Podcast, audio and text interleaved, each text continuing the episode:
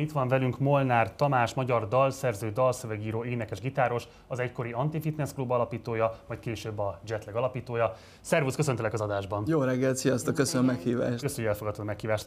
Több mint 20 színpadon eltöltött év után igazából tavaly jelent meg az első szólóalbumod. Mi miatt érezted azt, hogy most egyedül egy gitárral kell kiállnod a közönség elé? Hát egyrészt azért az elmúlt két-három évben így a karantén alatt ránk szabadult, vagy rám szabadult egy csomó alkotóidő, amit főként egyedül a stúdió stúdióban töltöttem el.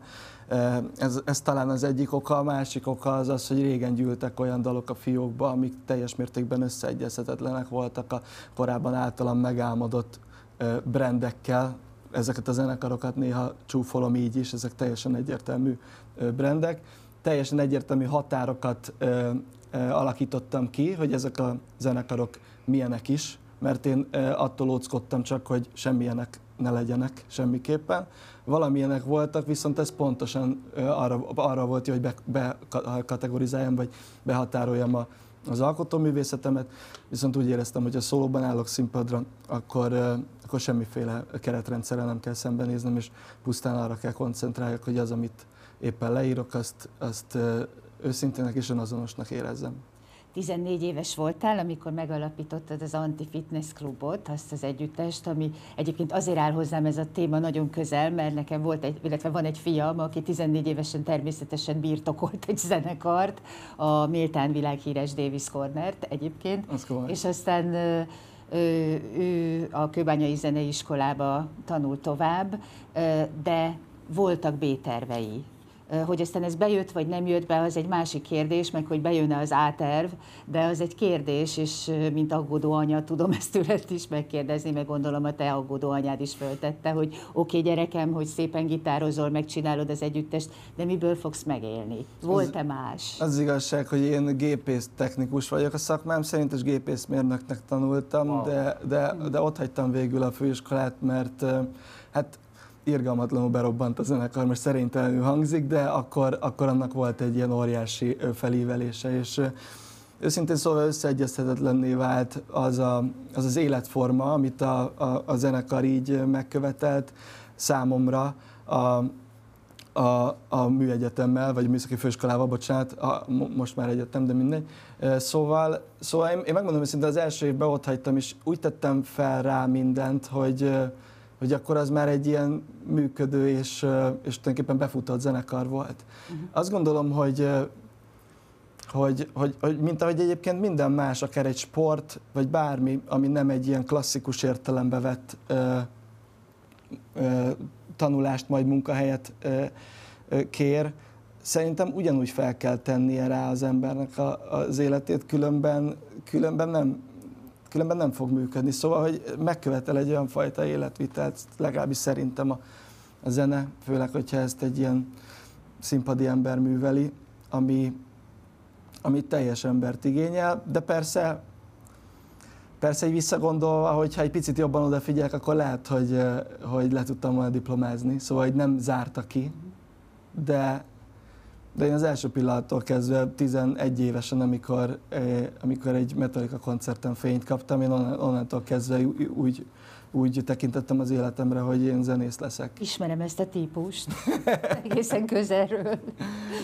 Szóval nem tudom, hogy mi lett volna akkor, hogyha ha, ha nem az éjszakába töltöm el azokat az éveket, amit, amit egyébként az, az egyetemen kellett volna de, de nagyon nagy szerencsém van, mert olyan szempontból volt, vagy lett B-tervem, hogy dalszövegíróként a háttérben én, én tehát tulajdonképpen nekem az a munkám, és a, a, a zene, mint előadó a, a hivatásom. Tehát mégis úgy vagyok zenész 0-24-ben, hogy közben, közben mégis, mégis a, a dalszövegírásra egy munkaként tekintek nem a szavakon akarok rugózni, de megütötte a filmet, hogy brandként hivatkoztál az előző formációidra. Ezzel arra is utalta, hogy igazából most tekinted magad alkotó előadó embernek, tehát most érett meg oda a zeneművészetet, hogy azt gondolod, hogy ez már egy alkotó tevékenység, és a korábbi formációkat meg ilyen szempontból egy kicsit alább értékeled? Nem, pontosan ugyanúgy ültem leírni akkor is, meg most is, szóval, hogy technikailag az alkotó művészeti része az nem változik, viszont azért ne legyünk álságosak, nagyon sok rétű a zene, mint olyan, és viszonylag kis része szól a, a, az audio vagy audiovizuális tartalomról, szóval, hogy nagyon sok nagyon sok összetevő van, ami, amitől egy zenekar zenekar lesz, legalábbis az én, én szememben. Viszont a jelenlegi projektem az ilyen szempontból teljesen lecsupaszított, szóval, hogy itt, itt kizárólag a, a, a zeneiségre koncentráltam, meg arra, hogy tényleg, hát azt gondolom, hogy talán hosszú időn át vállalható dalokat alkossak. De bocsánat, Mondjad. csak az, hogy, de, mert nagyon közelről érint, tudod, a téma az a helyzet, hogy az, hogy dalokat írsz és egyedül adod elő, ez jelenti-e azt, hogy persze a megfelelő csatornákra föl tud kerülni jó esetben, a, a, nem biztos, hogy eljut a rádiókig, és végképp nem, nem biztos, hogy el tud jutni koncertekig, el tud jutni klubokba. Megakadsz itt, vagy ennél neked nagyobb tered van?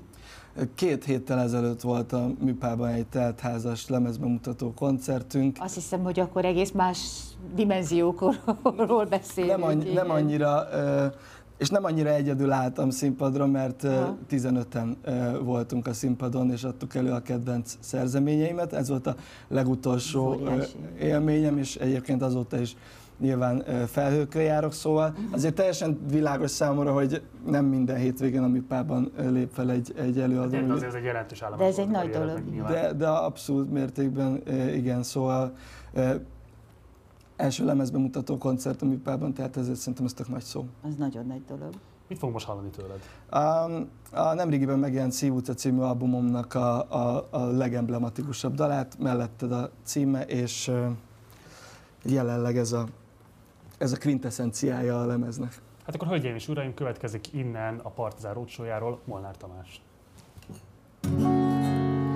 Voltam én már annyit, rosszkor, rossz helyen, már nevetni se tudtam a tükörképemen.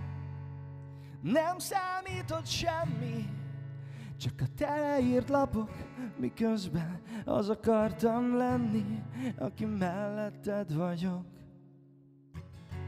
Arra vártam, aki lát is nem csak néz, úti társam, nem az, aki másnap ködbe vész az éjszakába. Már nem láttam élesen, arra vártam, ki a vak sötétben a mécsesen, mikor felzabál a múlt, mikor a köd felszáll. A végtelennek tűnik az út, mikor az idő meg megáll, minden összeáll. Voltam én már annyit, Rossz helyen, már nevetni se tudtam a tükörképemen. Nem számított semmi, csak a teleírt lapok, miközben az akartam lenni, aki melletted vagyok.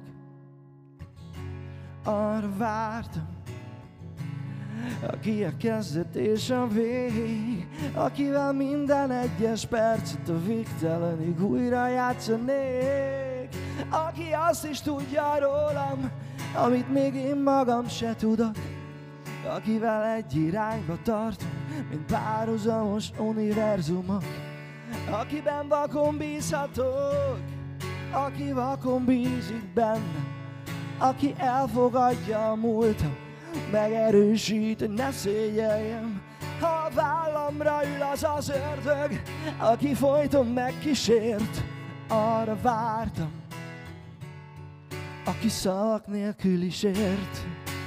Voltam én már annyi, rossz rossz helyen, már nevetni se tudtam a tükörképemen. Nem számított semmi, csak a teleírt lapok, miközben az akartam lenni, aki melletted vagyok.